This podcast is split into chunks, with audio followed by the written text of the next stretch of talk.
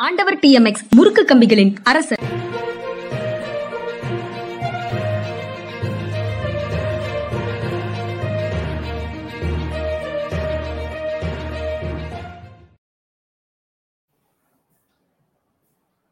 வணக்கம். இது மனிதா மனிதா நிகழ்ச்சி. அரசியல் திறனாய்வாளர் ஓய்வு பெற்ற ஐஏஎஸ் அதிகாரி திரு. பாலச்சந்திரன் அவர்களோடு நான் உரையாடுகிறேன். வணக்கம் வணக்கம் சார். வணக்கங்க வணக்கம்.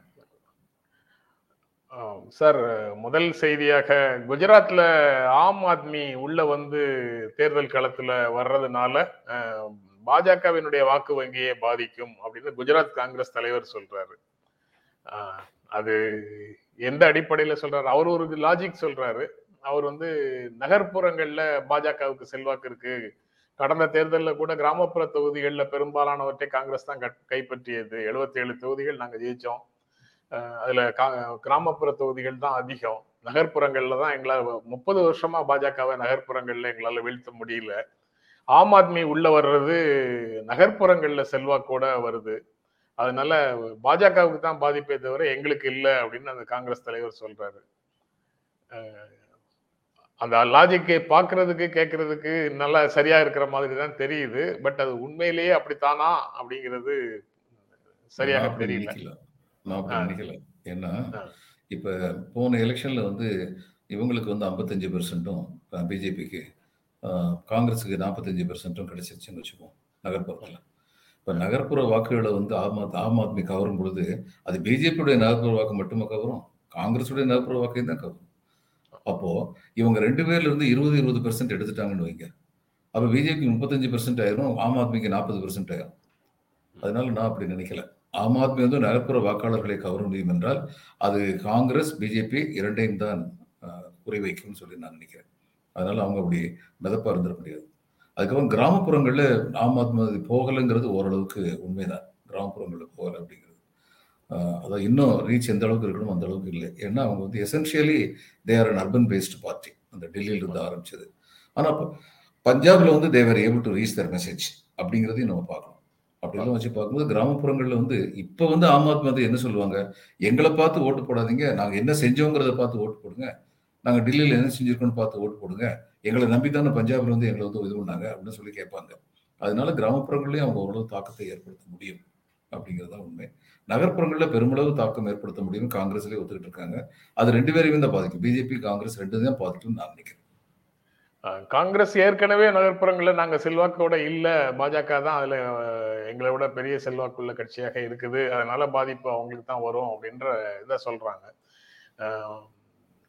அது ஆன்டி பிஜேபி ஓட்டு தான் ஆம் ஆத்மிக்கு போகுதா? இல்லை ஆன்டி காங்கிரஸ் ஓட்டு ஆம் ஆத்மிக்கு போகுதாங்கிறதையும் பார்க்க வேண்டியிருக்கு. அந்த மனநிலை வாக்களிக்கக்கூடிய மக்களுடைய மனநிலை பிஜேபிக்கு எதிரானதாக கூடுதலாக இருக்குதா?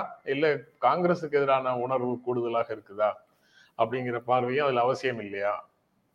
பிஜேபிக்கு எதிரான வாக்குகளும் ஆம் ஆத்மிக்கு ஆதரவான வாக்குகளும் சேர்ந்தே ஆம் ஆத்மிக்கு வந்து நல்ல வாக்குகள் கிடைக்க முடியும். ஏன்னா இதுல வந்து ஆன்டி பிஜேபிங்கிறது மட்டும் எலெக்ஷன்ல இஷ்யூ இல்ல. ப்ரோ ஆம் ஆத்மி அப்படிங்கிறது இஷ்யூ அதுதான் அவர் வந்து பேசியிருக்காரு கெஜ்ரிவால். ரொம்ப அழுத்தம் திருத்தமா சொல்றாரு நான் என்னென்னலாம் செய்ய முடியும்னு.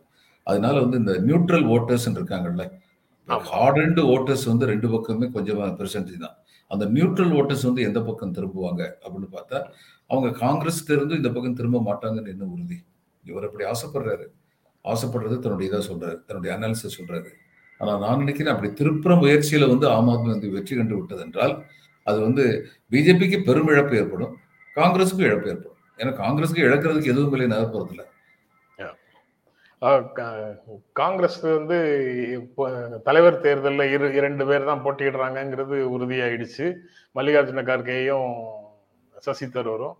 இருவருக்குமே நீங்கள் போட்டியிடுறது எங்களுக்கு முழுமையான உடன்பாடு தான்னு சோனியா காந்தி ஆசிகளை வழங்கினார் வாழ்த்துக்களை தெரிவித்தார் அப்படிங்கிறத ரெண்டு பேருமே சொல்றாரு. மல்லிகார்ஜுன கார்கே இன்னைக்கு சொல்றாரு. ஏற்கனவே சசி தரூர் சொல்லிட்டு இருந்தாரு. இப்ப இரண்டு பேருமே சொல்லிட்டு இருக்கிறாரு நாங்கள் காங்கிரஸ் தலைவர் பதவிக்காக போரிடவில்லை. போட்டியிடுகிறோம் அவ்வளவுதான் அப்படின்னு சொல்லியிருக்கிறாரு. We are not at war அப்படின்னு சொல்றாரு. அப்புறம் ரா- ராகுல் காந்தியினுடைய யாத்திரையும் அந்த வழக்கமான லெவல்ல பெரும் கூட்டத்தோட கர்நாடகாவில் போயிட்டே இருக்குது. கர்நாடகாவுக்குள்ள அதனுடைய விளைவுகள் எப்படி இருக்கு அதனுடைய தாக்கம் எப்படி இருக்குது அப்படின்றது நீங்க தான் சொல்லணும் சார். கர்நாடகாவில் நல்லா இருக்குங்க. சந்தேகமே இல்லாமல் நல்லா இருக்கு. நானும் என்னுடைய நண்பர்கள் அங்கே போயிட்டு வந்தவங்க எல்லார்ட்டும் வந்து கேட்கும்போது ராகுல் காந்தி வந்து அட்ராக்ட் பண்றாரு. குழந்தைகள் முதற்கொண்டு அவரால் ஈர்க்கப்படுறாங்க குழந்தைகள். அந்த சிவகுமாரையும் சீதாராமையும் பக்கத்துல பக்கத்துல வச்சுக்கிட்டது வந்து ஒரு அருமையான ஒரு ஸ்ட்ராட்டஜி அவர் சொல்லி இவங்க ரெண்டு பேரும் இணைஞ்சாங்கன்னா காங்கிரஸை தோக்கடிக்க யாராலையும் முடியாது. அப்படின்னு சொல்லியிருக்காரு. ஆனா இந்த நேரத்துல தேவகவுடா வந்து ஆறு மாசத்துக்கு அப்புறம் பப்ளிக் லைஃபுக்கு வந்து குமாரசாமி தான் அடுத்த சிஎம்னு சொல்லியிருக்க நியூஸையும் நம்ம படிக்கிறோம். இதுல படிக்கிறோம். அப்ப இவங்க ரெண்டு பேருக்கு இடையில வந்து ஓட்டுகள் பிரிஞ்சதுன்னா அது பிஜேபிக்கு சாதகமா போறதுக்கான வாய்ப்பு இருக்கு. ஆனா பிஜேபி ஆளுங்கட்சியா இருக்கிறதுனால ஏற்கனவே ஒரு தடவை அவங்க தோத்தது காரணமே ஆளுங்கட்சியா இருந்து அதிருப்தியை சம்பாதிச்சுக்கிட்டது. இப்பயும் கொஞ்ச நெஞ்சு அதிருப்தி சம்பாதிக்கல. இப்போ எஸ்சி எஸ்டிக்கு வந்து ஓட் பெர்சன் இது ரிசர்வேஷன் பெர்சன்டேஜ் கூட்டணும்னு சொல்லும் பொழுது அது ஒரு தேவையான ஒரு காரியம்னு சொல்லி நான் நினைக்கிறேன். ஆனால் அந்நேரம் வந்து ஓபிசி வந்து என்ன சொல்லுவாங்க? பாப்புலேஷன் பெர்சன்டேஜில் நீங்கள் அவங்களுக்கு கூட்டினீங்கன்னா அதனால ஃபிஃப்டி பர்சன்ட் நீங்கள் ப்ரீச் பண்ணீங்கன்னா அப்போ எங்களுக்கும் பாப்புலேஷன் பெர்சன்டேஜ் தான் கொடுக்கணும் அப்படின்னு சொல்லி கேட்குற ஒரு இது இருக்குது அது பிஜேபிக்கு எதிராக திரும்புகிற ஒரு வாய்ப்பும் இருக்குது ஆனால் இதையெல்லாம் வந்து இந்த ரெண்டு கட்சிகள் வந்து எப்படி பயன்படுத்திக்க போகுது? தனித்தனியாக தான் போட்டி விட போகிறாங்களா அல்லது ஒரு அங்கே அண்டர்ஸ்டாண்டிங்கோட போட்டி விட போகிறாங்களாங்கிறத பார்க்கணும். ராகுல் காந்தி யாத்திரையினால அவர் பிஜேபி அதுக்கப்புறம் இவருடைய தேவகவுடைய பார்ட்டி ரெண்டு பார்ட்டியில இருந்துமே ஓரளவுக்கு வாக்கு வங்கிகளை தன் பக்கம் எடுத்திருக்கிறாரு அப்படிங்கிற அளவுக்கு நிச்சயமா சொல்ல முடியும். நிச்சயமா சொல்ல முடியும். சரி. அடுத்த செய்தி சார் நேற்று திமுக பொதுக்குழு நடந்தது. பிரம்மாண்டமான அந்த பொதுக்குழுவில் ஸ்டாலின் இரண்டாவது முறையாக தலைவராக தேர்ந்தெடுக்கப்பட்டிருக்கிறார் பொறுப்பேற்கிறார். அதுக்கப்புறம் தேர்தலில் வெற்றி பெறுவதற்கு எதையும் பாஜக செய்யும். அதனால நீங்கள் ரெண்டாயிரத்தி இருபத்தி நாலு தேர்தலில் மமதையோடு இருந்து விடக்கூடாது. சோர்வுற்றோ ம- மமதையோடோ இருந்து விடக்கூடாது.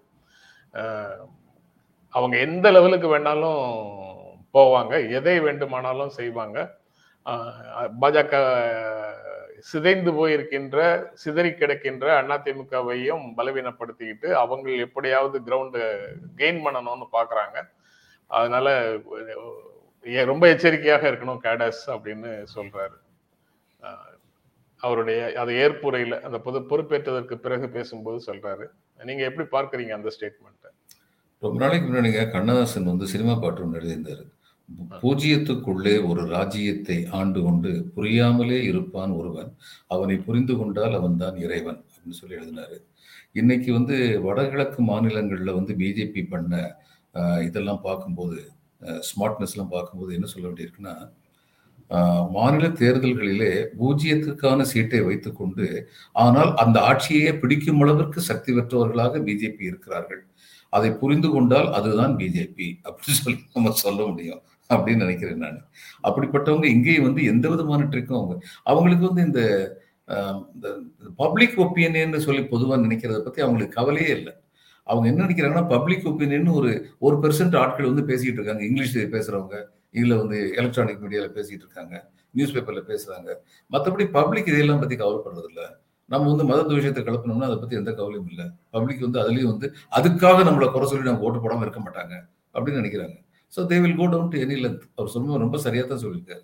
இன்னொன்று அவர் பிஜேபி எந்த அளவுக்கும் போகும்னு சொன்னது எவ்வளோ தூரத்துக்கு கரெக்டோ அதே மாதிரி நீங்கள் இதனால மமதையினாலோ அல்லது அசட்டுத்தனத்தினாலோ நீங்கள் வெற்றி கனியை இழந்து விடாதுன்னு சொல்றது அதை விட கரெக்ட் ரெண்டுமே வந்து சரியான எச்சரிக்கையா தான் சொல்லியிருக்காரு. நீங்க வழக்கமாக நீங்க பல முறை பல முறை பேசும்போது சொல்லியிருக்கிறீங்க. மணிசங்கர் ஐயர் வந்து அந்த இரண்டாயிரத்தி பதினாலுல நீஷ்ங்கிற ஒரு சொல்லை பயன்படுத்தியதன் காரணமாக ஏற்பட்ட சேதம் வந்து ரொம்ப கடுமையானது அப்படின்னு.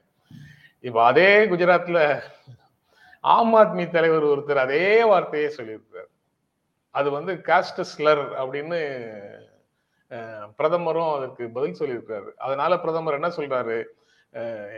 இருபது வருஷமா எனக்கு நீங்க பயங்கர சப்போர்ட் பண்றீங்க பிளைண்டா சப்போர்ட் பண்றீங்க. நான் என்ன சாதி என்று நீங்கள் குஜராத்திகள் பார்க்கவில்லை. குஜராத்திகள் என்னை உங்களில் ஒருவனாக நினைச்சு ஆதரவு கொடுக்குறீங்க அப்படின்னு சொல்றாரு. இந்த நீஷ்ங்கிற சொல்ல இப்ப ஆம் ஆத்மி ஆள் சொல்லியிருக்காரு. அதுக்கு பிஜேபி காரங்க எல்லாரும் பதில் சொல்றாங்க. அதே மாதிரியான நிலைமை திமுக இருக்கக்கூடியவர்கள் யாருடைய பேச்சில இருந்தும் எதுவும் வந்துவிடக் கூடாது அப்படிங்கிறதும் ஒரு சிக்கல் தான் அதுல. ஆமா. ஆத்மி இதற்கு அறுவடை கிடைக்கும். இந்த பேச்சுக்கு அறுவடை கிடைக்கும். தப்பான ஆம் ஆத்மியினுடைய முயற்சிக்கு யாருக்கு அறுவடை கிடைக்கும் சார்? ஆம் ஆத்மி வினை ஆத்மி- வினை அறுப்பான். ஆம். ஆத்மாவே வினையை விதைச்சிருச்சு. அது வினை அறுக்கும் இது வந்து தேவையில்லாத ஒரு இது. இது மாதிரி தான் எதையாவது சொல்லி மாட்டிக்கிட்டு முடிப்பாங்க. தலையெழுத்து. நேற்று பொதுக்குழு கூட்டத்திலேயே திரும்பவும் ஸ்டாலின் பேசும்போது தினமும் காலையில நான் முழிக்கும் போது எந்த பிரச்சனையில புதுசாக வந்திருக்குதோ எந்த பிரச்சனை புதுசாக வந்திருக்குதோ நம்ம கட்சிக்காரங்க பேசுறதுல இருந்து அப்படின்னு சொல்றாரு. என்னை துன்புறுத்தாதீர்கள். அப்படின்னு சொல்றாரு. அந்த அளவுக்கு வந்து தேவையில்லாத சர்ச்சைகளை எ- எதிர்த்தரப்புல இருக்கக்கூடியவர்களால உருவாக்கி விட முடியும். அதனால நீங்க ரொம்ப எச்சரிக்கையாக இருக்கணும் அப்படிங்கிறத சொல்றாரு. அவங்க திரிச்சு வெட்டி ஒட்டி ஒரு கருத்தை உருவாக்குவார்கள் அப்படின்னு. அதனால ரொம்ப எச்சரிக்கையா இருங்க. அதுக்கு கிரவுண்டே கொடுத்துறாதீங்கன்னு சொல்றாரு. என்ன கிரவுண்ட் கொடுக்காம ஏதாவது பேசினாலும் அவங்க திரும்ப ஒட்டி வெட்டி போட முடியுமா? அப்படிங்கிறது ஒரு கேள்வி. கிரவுண்டுக்கு நம்ம ஈல்ட் ஆகிறோமா அப்படிங்கிறதும் ஒரு கேள்வியாக வருது. அதே சமயம் பதில் சொல்லாமல் இருக்க முடியுமா? அப்படிங்கிறதும் ஒரு கேள்வியாக வருது. நீங்க எப்படி பாக்குறீங்க இல்ல பேச்சுல கண்ணியத்தை காக்கணும். பதில் சொல்லணும். ஆனா கண்ணியத்தை காக்கணும். அது ரொம்ப முக்கியம். முந்தா நாள் வந்து ஸ்டாலின் தலைவரா தேர்ந்தெடுக்கிறதுக்கு வந்து நம்ம ரெண்டு பேரும் வாழ்த்து சொன்னபோது நான் அதுல ஒரு ரைடர் போடணும்னு நினைச்சேன். அந்த நேரத்துல வாழ்த்து சொல்லும்போது அதை சொல்ல வேண்டாம்னு சொல்லியிருந்தேன். என்னன்னா ஸ்டாலின் அவர்கள் இன்றைக்கு வந்து திமுகவின் தலைவராக இருப்பதற்கு மிக தகுதியான நபர் திரு ஸ்டாலின் அவர்கள் தான் அவருக்கு அவரு அவருடைய ஆட்சியில் அவருக்கு கீழ் நிர்வாகத்தில் இருப்பவர்களும் கட்சியில் அவருடனும் அவருக்கு கீழும் இருப்பவர்களும் அவருடைய நண்பர்களும் உற்ற உறவுகளும் அவர் எந்த லட்சியத்தை நோக்கி பயணிக்கிறாரோ அதற்கு இடைஞ்சல் பண்ணாம இருந்தாங்கன்னா நல்லா இருக்கும் இது ரொம்ப முக்கியம். முக்கியம். ஆனா எல்லாருடைய ஒவ்வொருவருடைய அரசியல் புரிதலும் வெவ்வேறு படிநிலையில தானே சார் இருக்கும். ஸ்டாலின் எப்படி ஒரு விஷயத்தை பார்க்கிறாரோ அதே மாதிரி கட்சியில் இருக்கக்கூடிய அனைவரும் பார்க்க முடியுமா? அது எந்த கட்சியிலையுமே சாத்தியம் இல்லை தானே? அதாங்க இன்னைக்கு ஏதோ ஒரு மூலையில வந்து யாரோ ஒரு கட்சிக்காரர் வந்து ஏதோ ஒரு தவறு செஞ்சாருன்னா அது சோஷியல் மீடியா எலக்ட்ரானிக் மீடியா எல்லாத்துலயும் வந்து பரப்புறதுக்குன்னு சொல்லி ஆட்கள் ரெடியாக்காங்க அதை வச்சு திமுகவே இது மாதிரி தான் அப்படின்னு சொல்றதுக்கு வந்து துடிக்கிறாங்க. இவங்களுடைய கவுண்டர் அட்டாக் வந்து ரொம்ப கரெக்டா இருக்கும் இப்போ திமுக சார்பில்லாத சோஷியல் மீடியா வந்து அவங்களுக்கு தமிழ்நாட்டை தவிர வேறு மற்ற மாநிலங்கள் என்ன நடக்குதுங்கிறத பற்றி அதிகமான ஒரு பிரஜை இல்லை. அதை பற்றி ஒரு அலட்சிய போக்கும் இருக்கிறது. நம்ம தமிழ் சோஷியல் மீடியாவில் ஆனால் தமிழ்நாட்டை விட்டு மற்ற மாநிலங்கள் வந்து எப்படி நடந்துகிட்டு இருக்காங்க? பிஜேபிக்காரங்க தங்களுடைய மாநிலங்கள் எப்படி நடந்துகிட்டு இருக்காங்க? அப்படிங்கிறத பற்றி இவங்க சொல்லணும். அப்படி சொன்னாதான் தெரியும். பிஜேபி வந்து தன்னடுவில் எல்லா தப்பையும் பண்ணிட்டு பெரிய பெரிய தப்பெல்லாம் பண்ணிட்டு இப்ப இதுல வந்து கோயிலுக்குள்ள வச்சு ஒரு முஸ்லீம் சிறுமி வந்து கற்பழிக்கப்பட்டார் காஷ்மீர்ல. அந்த கற்பழிக்கப்பட்ட அவங்க போலீஸ் வந்து அரெஸ்ட் பண்ணும்போது அந்த யார் கற்பழிக்கப்பட்டாங்கன்னு சந்தேகத்தில் வந்து அரெஸ்ட் பண்ணாங்களோ அவங்களையெல்லாம் வந்து அரெஸ்ட் பண்ணவே கூடாது போலீஸ் கேஸே போடக்கூடாதுன்னு ஒரு அமைச்சர் உட்பட பிஜேபி அமைச்சர் உட்பட ஊர்வலம் போனாங்க. இந்த அவங்க- ஆமா தேசிய கொடியோட. ஆமா. இந்த லட்சணம் தான் அவங்களுடைய லட்சணம். இதை வந்து எல்லா இடத்துலயும் வந்து சொல்லணும். இவங்க வந்து ஏமாத்தி ஏமாத்தி இங்க வந்து நம்மளை வந்து உள்ள நுழைய பாக்குறாங்க அப்படிங்கிறது வந்து ரொம்ப கிளீனா சொல்லணும். திமுக தவறு செய்தால் அந்த தவறு திருத்தப்பட வேண்டும். ஆனால் திமுக தவறு செய்து செய்வதையே குற்றமாக சொல்லுகிறவர்கள் பல குற்றங்களை தாங்கள் ஆளும் மாநிலங்களில் செய்து கொண்டிருக்கின்றார்கள் அப்படிங்கிற விவரம் வந்து தமிழ்நாட்டு மக்களுக்கு தெரியணும். அப்ப இந்த- இந்த மாதிரி பிஜேபி இதை பெருசாக்குச்சுன்னா சரி அதை பத்தி ஒண்ணும் இல்லை. ஏன்னா ஒவ்வொரு தவறும் நடக்கும்போது எதிர்கட்சி வந்து வலுத்த குரல் குரல் எழுப்புனா அந்த தவறு திருத்தப்படுங்கிறது ஒரு நல்ல ஆரோக்கியமான அரசியல் தான். ஆனால் அதே சமயம் மக்களுக்கு போய் சேரணும். யார் சொல்றாங்க? எதுக்கு சொல்றாங்க? எந்த அளவுக்கு தவறு நடந்திருக்கு? எந்த அளவுக்கு குற்றம் இருக்கா இதுல? சொல்றவங்க வந்து எப்படிப்பட்டவங்களா? மற்ற மாநிலங்கள்ல இருக்காங்க? அப்படிங்கிறது மக்களுக்கு தெரியும் நாம இது வேற வேற முகமதியர் படையெடுப்பு சேர சோழ மன்னர்களுடைய காலம் அதுக்கப்புறம் பிரிட்டிஷ் படையெடுப்பு இது எல்லாம் தான் இந்த காலங்களில் நடக்கக்கூடிய பிரச்சனைகளை பற்றி பேசுவதற்கே வந்து நேரம் இல்லாம போகுதே சார். அதுக்கப்புறம் இங்க பக்கத்துல மாநிலங்கள்ல மற்ற மாநிலங்கள்ல பாஜகவினுடைய முறைகேடுகளை பற்றி எப்படி பேசுறது? அதுக்கு எங்க நேரம் இருக்கு. அவங்க விரிக்கிற வலையில நம்ம விழுந்துடுறோமா? நம்ம வந்து ஐநூறு வருடங்கள் ஆயிரம் வருடங்களுக்கு முன்னால போய் சிக்கிக்கிறோமா? ஆமா சிக்கிக்கிட்டு தான் இருக்கும். இப்போ உதாரணமா ஒரு இவங்க வந்து என்ன சொல்றாங்க? ஹிந்துங்கிற ஒரு மதமே இல்லை. ஆயிரம் வருஷத்துக்கு முன்னாடின்னு சொல்லி சொன்னால் ராஜராஜன் இருந்த பேர் எப்படிங்க அவர் ஹிந்துன்னு சொல்லி கேட்டால் உடனடியே என்ன சொல்ற அதில் அவங்களோட அவங்க ட்ராப்பில் மாட்டிக்கிறாங்க. என்ன சொல்றாங்க? ஹிந்துங்கிற பேரில் இல்லாமல் இருந்திருக்கலாம். சனாதன தர்மம் தான் ஆயிரக்கணக்கான ஆண்டுகளாக இருந்துச்சுங்கிறாங்க. அங்கதான் பிரச்சனையே வருது. நீங்க இந்து மதம்ங்கிற பேர்ல இத்தனை மதத்தை ஒன்னா கொண்டு வந்துட்டு ஒரு மதத்துடைய கொள்கையை மட்டும் பூத்த பாத்துறீங்க சனாதன தர்மத்தை மட்டும்தான் பூத்த பாக்குறீங்க அங்கதான் பிரச்சனை இருக்கு. இது வந்து மக்களுக்கு புரிஞ்சதுன்னா சரி. அதே மாதிரி அந்த இவர் வந்து ரா- ராகுல் காந்தி சொன்னார் ஆயிரம் ஆண்டுகளாக நடந்து வரும் கருத்தியல் யுத்தம் சொல்லி சொன்னாரு. அதுக்கும் மேலேயே நடக்க அவர் புரிஞ்சுக்கிட்டாரு. இது ஏன்னா வடநாட்டில் பல பேருக்கு இது புரியாது. பெரியார் வடநாட்டில் இல்ல. அதனால பல பேருக்கு புரியாது. இவருக்கு புரிஞ்சிருச்சு. அம்பேத்கர் எவ்வளவோ கஷ்டப்பட்டாரு. ஆனா அம்பேத்கர் வந்து என்னங்க இதெல்லாம் வந்து வரலாறு? ஒரு பிரதம வந்து நாட்டுடைய பிரதம மந்திரி அம்பேத்கர் வந்து மகாராஷ்டிரா வந்து போட்டி போடுறாரு. நாட்டுடைய பிரதம மந்திரி ஜவஹர்லால் நேரு அவருக்கு எதிராக பிரச்சாரம் பண்ண போறாரு. இது எதை காட்டுது? அப்படிப்பட்ட முற்போக்கான சிந்தனையாளரான ஜவஹர்லால் நேரு கூட அம்பேத்கர் சொல்லுகிற அளவுக்கு இந்த நாட்டில் சீர்திருத்தத்தை கொண்டு வர என்னால் முடியாது. அப்படி நான் முயன்றேன் என்றால் என் ஆட்சியை கவிழ்ந்து விடும் பயந்தாரா? அதனால அம்பேத்கர் பக்கத்துல வராமல் இருக்கணும்னு நினைச்சாரா? அப்ப எந்த அளவுக்கு இங்க வந்து ஆதிக்க சக்திங்கிறது வந்து நிலை பெற்றிருக்குங்கிறதுக்கு இதெல்லாம் ஒரு அடையாளம். அதனால அதை எதிர்த்து வந்து போராட்டம் ஜனநாயகம் என்பது நாம் இருக்கும் நாடு நமது என்பதறிந்தோம் இது நமக்கே உரிமையாம் என்பதறிந்தோங்கிறது தான் ஜனநாயகம். நாம் இருக்கும் நாடு நமதுங்கிறது பிரிட்டிஷ்காரன் போனோடனே தெரிஞ்சிருச்சு. அதனால இதை வந்து தொடர்ந்து சொல்லிக் கொடுக்கறத தவிர சொல்லிக் கொடுக்கறத தவிர வேற வழி இல்லை. சொல்லத்தான் செய்யணும். பார்ட்டி பேஸ்டு டெமோக்ரஸி அப்படின்னு ஒரு சிஸ்டத்துக்குள்ள வந்ததுக்கு பிறகு தன்னுடைய அமைப்பு சாராத நபர்களை எதிர்த்து கேண்டிடேட் போடுறதுங்கிறது இயல்பானது தானே? இரண்டு மூன்று இடங்கள்ல நான் அந்த குரல்களை கேட்கிறேன். அதாவது அம்பேத்கரை தோற்கடிக்கிறதுக்கு கம்யூனிஸ்டுகள் தீவிரமாக பாம்பேல வேலை செய்தார்கள் அப்படின்னு சொல்லி. அதுக்கப்புறம் ஜவஹர்லால் நேரு காங்கிரஸ்ல இருந்து வேட்பாளர்களை போட்டாங்க அப்படின்னு சொல்றாங்க.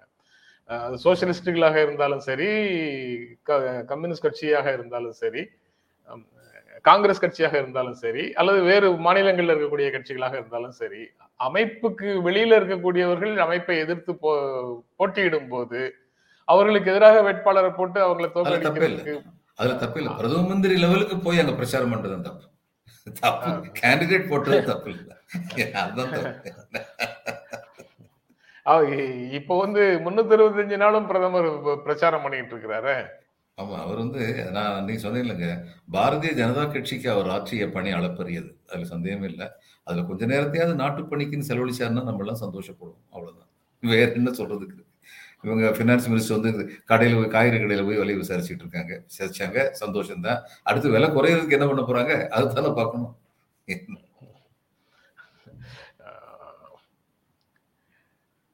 எடுத்த செய்திகள் பேசிட்டோம் சார். அப்புறம் இந்த ஜீரோ ஓவர்னு சொல்ற பீரியட்ல பேசணும்னா சிவசேனை அந்த ஃபேக்ஷனல் வார் அந்த இரண்டு குழுக்களுக்கு இடையில உண்டான மோதல் ஒரு இடைத்தேர்தலுக்காக சின்னம் கேட்கும் போது சிவசேனைங்கிற பெயரையும் பயன்படுத்தக்கூடாது சின்னமும் முடக்கப்பட்டது அப்படிங்கிறது செய்தி. மாற்று சின்னங்கள் கோரும் நிலையில உத்தவ் தாக்கரே உதயசூரியன் திரிசூலம் தீப்பந்தம் அப்படின்னு மூன்று சின்னங்கள்ல ஏதாவது ஒன்றை கொடுங்கள்னு கேட்டிருக்கிறார். அந்த இடைத்தேர்தல்ல பாஜகவுக்கு ஆதரவு கொடுக்கறதுனால ஏக்நாத் ஷிண்டே உடைய பிரிவு வந்து அவர்களுக்கு அந்த சிக்கல் இல்லை. அவங்க. பாஜக பாஜகவுக்குள்ளதான் போய் மெர்ஜாக போறாங்களான்னு தெரியல. அவங்க இப்போதைக்கு அந்த தேர்தலில் போட்டியிடவில்லை பாஜகவை ஆதரிக்கிறாங்க. அதனால அவங்களுக்கு சிக்கல் இல்லை. உத்தவ் தாக்கரேனுடைய சேனைக்கு பெயர் முடக்கம் சின்னம் முடக்கம். இது மராத்தியில நடக்குது ரைட்டு. அது தமிழ்நாட்டுக்கும் அது ஒரு செய்தி சொல்லுதாங்கிறதும் அதுல துக்கி நிற்கக்கூடிய விஷயமாக இருக்கு. நீங்க எல்லா நிர்வாகிகளுடைய செல்வாக்கோட இருந்தாலும் நீங்கள் பொது பொதுச் செயலாளராக இருந்தாலும் சரி இடைக்கால பொதுச் செயலாளராக இருந்தாலும் சரி என்ன நிலைமையில ஒருங்கிணைப்பாளராக இருந்தாலும் சரி இப்படி ஒரு நிலை வரும்போது முடக்கப்படும் சின்னம் முடக்கப்படுவதற்கான வாய்ப்பு தான் பிரகா பிரகாசமா தெரியுது. நீங்க அங்க மும்பையில நடந்ததையும் எப்படி பாக்குறீங்க? தமிழ்நாட்டோட ஒரு அதுக்கு உண்டான தொடர்பையும் எப்படி பாக்குறீங்க? அதாவது இவருக்கு வந்து ஷிண்டேக்கு வந்து எம்எல்ஏக்கள் இந்த மாதிரி தேர்ந்தெடுக்கப்பட்டவர்களுடைய ஆதரவு வந்து இன்னைக்கு அதிகமா இருக்கு. ஆனால் கட்சி நிர்வாகிகள் ஆதரவு அவருக்கு எந்த அளவுக்கு இருக்கு அப்படிங்கிறது தெரியல. ஏன்னா கட்சி நிர்வாகி லிஸ்ட்டை இவர் கொடுத்துருக்காரு உத்தவ் தாக்கரே கொடுத்துருக்காரு. இந்த ரெண்டு பேருடைய செல்வாக்குமே யாருக்கு அதிகமாக இருக்கோ அவங்களுக்கு தான் சின்னம் கொடுக்கணுங்கிறது நியம் எலெக்ஷன் கமிஷன் பற்றி பேசுறதுக்கு ஒன்றுமே இல்லைங்க. அவங்க இன்னைக்கு வந்து ஃப்ரீபி கொடுக்குறதெல்லாம் பற்றி நீங்கள் வந்து எங்களுக்கு வந்து இது கொடுங்க ஸ்டேட்மெண்ட் கொடுங்கன்னு கேட்டாங்களோ அதுக்கப்புறம் இவங்க தங்களுடைய வேலையை தவிர மற்ற எல்லா வேலையும் தான் பார்த்துக்கிட்டு இருக்காங்க. அதே மாதிரி இதுலேயும் அவங்க வந்து எந்த அளவுக்கு இந்த எலெக்ஷன் கமிஷனுடைய உத்தரவு வந்து பேஸ்ட் ஆன் ஃபேக்ட்ஸ் அப்படிங்கிறது எனக்கு தெரியல. அது வெறும் தெரியாமல் நம்ம சொல்ல முடியாது. ஆனால் இது வரைக்கும் அவங்க நடந்துக்கிட்டதை பார்க்கும்போது மனசுக்கு வந்து கஷ்டமாக இருக்குது ஏன்னா எலெக்ஷன் கமிஷன் நீதிமன்றங்கள் இவைகளெல்லாம் பில்லர்ஸ் ஆஃப் டெமோக்ரஸி ஜனநாயகத்தின் தூண்கள். அது வந்து கலகலத்து போயிடக்கூடாது. தேர்தல் கமிஷன் கலகலத்து போய் ரொம்ப நாள் ஆச்சு. அதனால வந்து இதில் வந்து ஆனால் அதே மாதிரி நீங்கள் சொன்ன மாதிரி இங்கே பாருங்க அவர் வந்து இவங்களை பிடிச்சி வச்சிருக்காரு. எடப்பாடி எடப்பாடி வந்து எல்லாரையும் கரெக்டாக பிடிச்சி வச்சிருக்காரு. எம்எல்ஏஸும் அவருக்கு தான் சப்போர்ட் பண்றாங்க. கட்சி நிர்வாகிகளும் அவருக்கு தான் நைன்டி பர்சன்ட் சப்போர்ட் பண்ணுவாங்க. அப்படி இருந்தாலுமே அவங்க நினைச்சா வேற மாதிரி அத்தரவு கொடுக்க முடியும். நானே இவர் கண்ணதாசன் ஒரு பாடல் இது பா- பா- பாடல் பாடல சொன்னார். நானே தொடக்கம் நானே முடிவு நான் உரைப்பதுதான் நாட்டின் தீர்ப்புனாரு அது மாதிரி அவங்க நான் சொல்றதான் தீர்ப்புன்னு சொல்லிட்டு போய்கிட்டே இருக்கலாம். அதுக்கப்புறம் இவங்க நீதிமன்றத்துடைய வாசல்ல போய் நிக்கணும். அப்புறம் கார்ப்பரேட் நிதி உதவியோட இந்தியால பாசிச அறிகுறிகள் வளர்ந்து கொண்டிருக்கின்றன அப்படின்னு அருந்ததி ராய் பேசியிருக்கிறாங்க. அந்த சொற்கள் எல்லாமே வந்து பெரிய பெரிய சொற்களாக இருக்கு. எளிதாக எப்படி சொல்றது? பெரிய நிறுவனங்களுடைய ஒரு நிதி உதவி தாராளமாக கிடைக்குது. யாருக்கு கிடைக்குது? எந்த மாதிரி ஜனநாயக சக்திகளுக்கு கிடைக்குதான்னா இல்லை. அது பாசிச அறிகுறிகள் வளர்வதற்கு அந்த நிதி உதவி கிடைக்குதுன்னு சொல்றாங்க. எப்படி பாக்குறீங்க சார் அவங்க ஸ்டேட்மெண்ட்டை இந்த ரயில்வே அதிகமாக உள்ள ஒரு போலீஸ் ஸ்டேஷன் ஏரியாவில் நான் வந்து கூடுதல் ஆட்சியராக இருந்தபோது கூடுதல் கண்காணிப்பாளர் சாயின் அப்படின்னு சொல்லி என் கூட இருந்தார். வெரி எஃபெக்டிவ் அடிஷனல் எஸ்பி எங்கள் ரெண்டு பேருக்கு இண்டிபெண்ட் சார்ஜ் இருந்துச்சு. பெரிய மாவட்டம். அதனால் அங்கே ஒரு தடவை ஒரு லா அண்ட் ஆர்டர் ப்ராப்ளம் நாங்கள் போயிருந்தோம். அங்கே சிஸ்டம் எப்படின்னா அடிஷனல் கலெக்டர் போனார்னா இதில் அந்த chair officer in charge police station chair வந்து அவர் தான் உட்காரு ஏன்னா அங்கே வந்து சிஸ்டம் ரொம்ப கிளியர் இதுக்கு வந்து civil civil administration is in charge of police administration சொல்லி. இப்போ என்னுடைய அருகில் வந்து இவர் உட்காந்துருந்தார் ஷாயின் முகர்ஜி வந்து உட்காந்தார் அடிஷனல் எஸ்பி அப்போ ஒரு யூனியன் லீடர் வந்து வந்தார். அவர் வெளியில் ரொம்ப ஆக்ரோஷமாக பேசக்கூடியவர். அவர் உள்ளே வந்து என்ன சொன்னார் அப்படிங்கிறத வந்து பார்க்கும்போது அவர் என்ன சொன்னார்?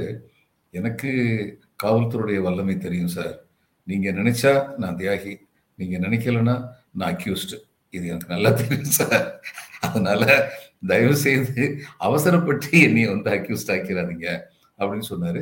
ஷோயின் வந்து சிரிச்சுக்கிட்டே அதை கேட்டுக்கிட்டு இருந்தார்.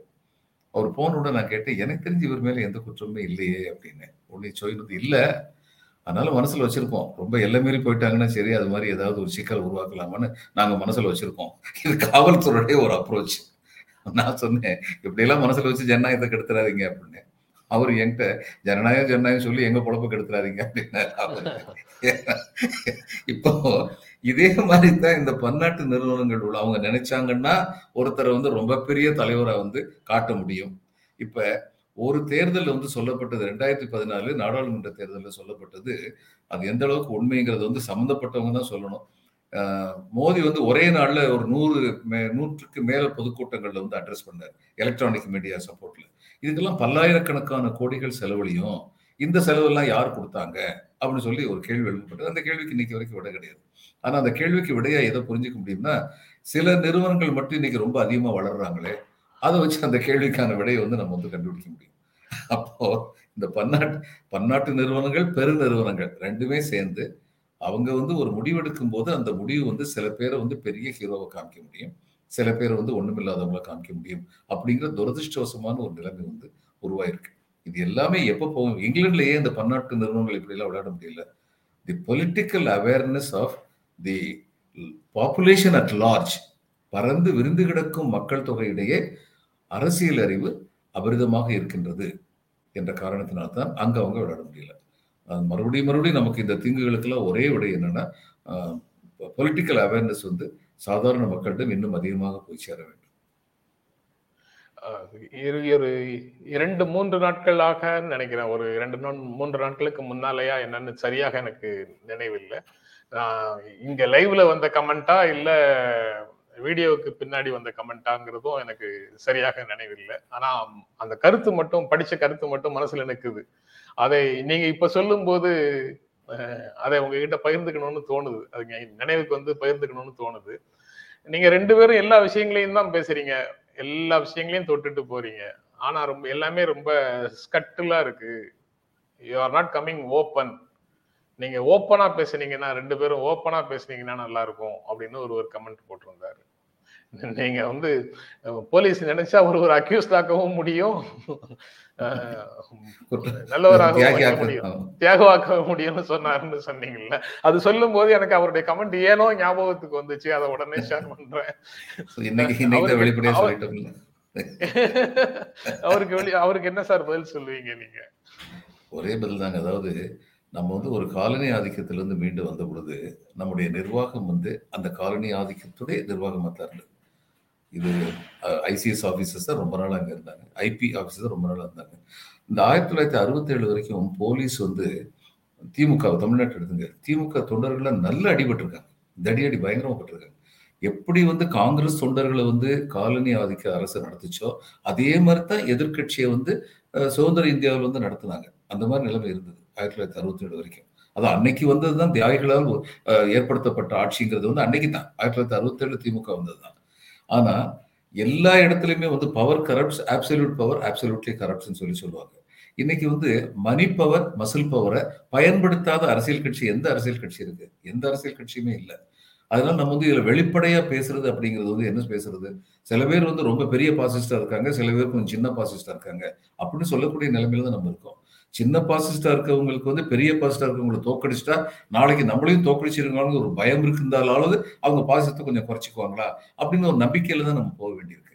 இதுல வந்து வெளிப்படையா பேசாததுன்னு எதுவுமே இல்லை. நம்ம ரெண்டு பேரும் பேசும்போது இவங்களை பத்தி நம்ம சொல்லலை இவங்க பாஜகவுடைய சில நடைமுறைகள் வந்து ஜனநாயகத்துக்கு விரோதமா இருக்குங்கிறத திரும்ப திரும்ப பேசிட்டு தான் இருக்கோம்.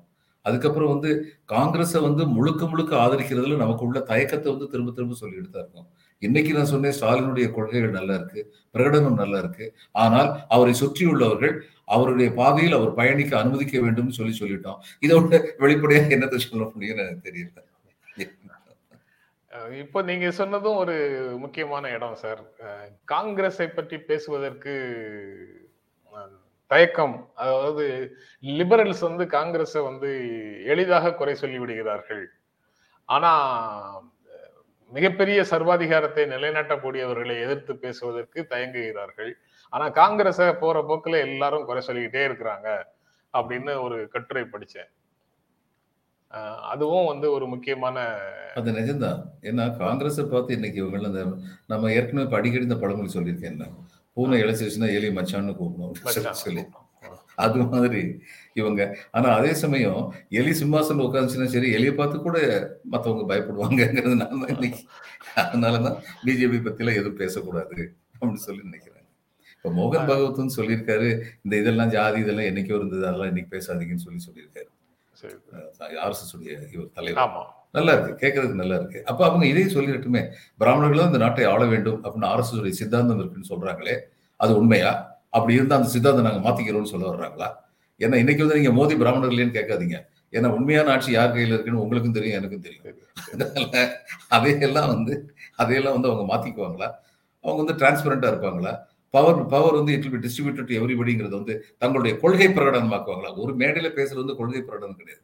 அவங்க கொள்கை பிரகடனமாக்குவாங்களா இப்படியெல்லாம் செஞ்சா சரி இது ஆட்சியை நிலைச்சி வச்சுக்கணுங்கிறதுக்காக வேண்டி சில கன்செஷன் கொடுப்பாங்க எல்லாருக்கும். இன்னைக்கு இவங்க வந்து பிஜேபி வந்து கர்நாடகாவில் வந்து எஸ்சி எஸ்டிக்கு வந்து ரிசர்வேஷன் இது வந்து ஜாஸ்தியாக கொடுக்க பார்க்குறாங்கல்ல இந்த மாதிரி கன்செஷன் கொடுப்பாங்க. ரிலீஃப் கொடுத்தா பத்தாது கியூர் கொடுக்கணும். நிரந்தரமான நிவாரணம் வேண்டும். ரைட் சார் நம்ம எடுத்த செய்தியும் பேசிட்டோம். அதுக்கப்புறமும் வேறு சில விஷயங்களையும் பேசிட்டோம். அவங்க வேறு நிறைவாக நீங்க எதையும் சொல்லணும்னா சொல்லலாம் நிகழ்ச்சியை நிறைவு செய்யலாம் சார் இந்தியாவில் வந்து நமக்கு தேவை எல்லா அரசியல் கட்சிகளுக்கும் நம்ம சொல்ல வேண்டியது தாங்கள் தற்காலிக நிவாரணத்தை கொடுப்பதை நிறுத்துங்கள். இந்தியாவை சுற்றி இருக்கின்ற நோயிலிருந்து நிரந்தரமான தீர்வுக்கு வழி சொல்லுங்கள். அதற்கு உங்களை இத்தகைய நோயிலிருந்து காப்பாற்றிக் கொள்ளுங்கள். அந்த நோயிலிருந்து வெளியில் வாருங்கள். அப்படிங்கிறது எல்லா அரசியல் கட்சிக்கும் தான் சொல்லணும். ஆனா இன்னைக்கு இது பிஜேபிக்கு ரொம்ப அவசரமா சொல்ல வேண்டியிருக்கு. ஏன்னா இவங்க போற போக்க பார்த்தாங்கன்னா அடுத்த தேர்தலில் இவங்க ஜெயிச்சுட்டு வந்தாங்கன்னா அதுக்கப்புறம் தேர்தலில் எதுக்கு வேஸ்ட் அப்படிங்கிற முடிவுக்கே வந்துருவாங்களோன்னு பயமா இருக்கு. அதனால அதுல எல்லாரும் எச்சரிக்கையா இருக்கணும் அவ்வளவுதான். இதை விட வெளிப்படையாக வேற ஒண்ணுமே சொல்ல முடியாது.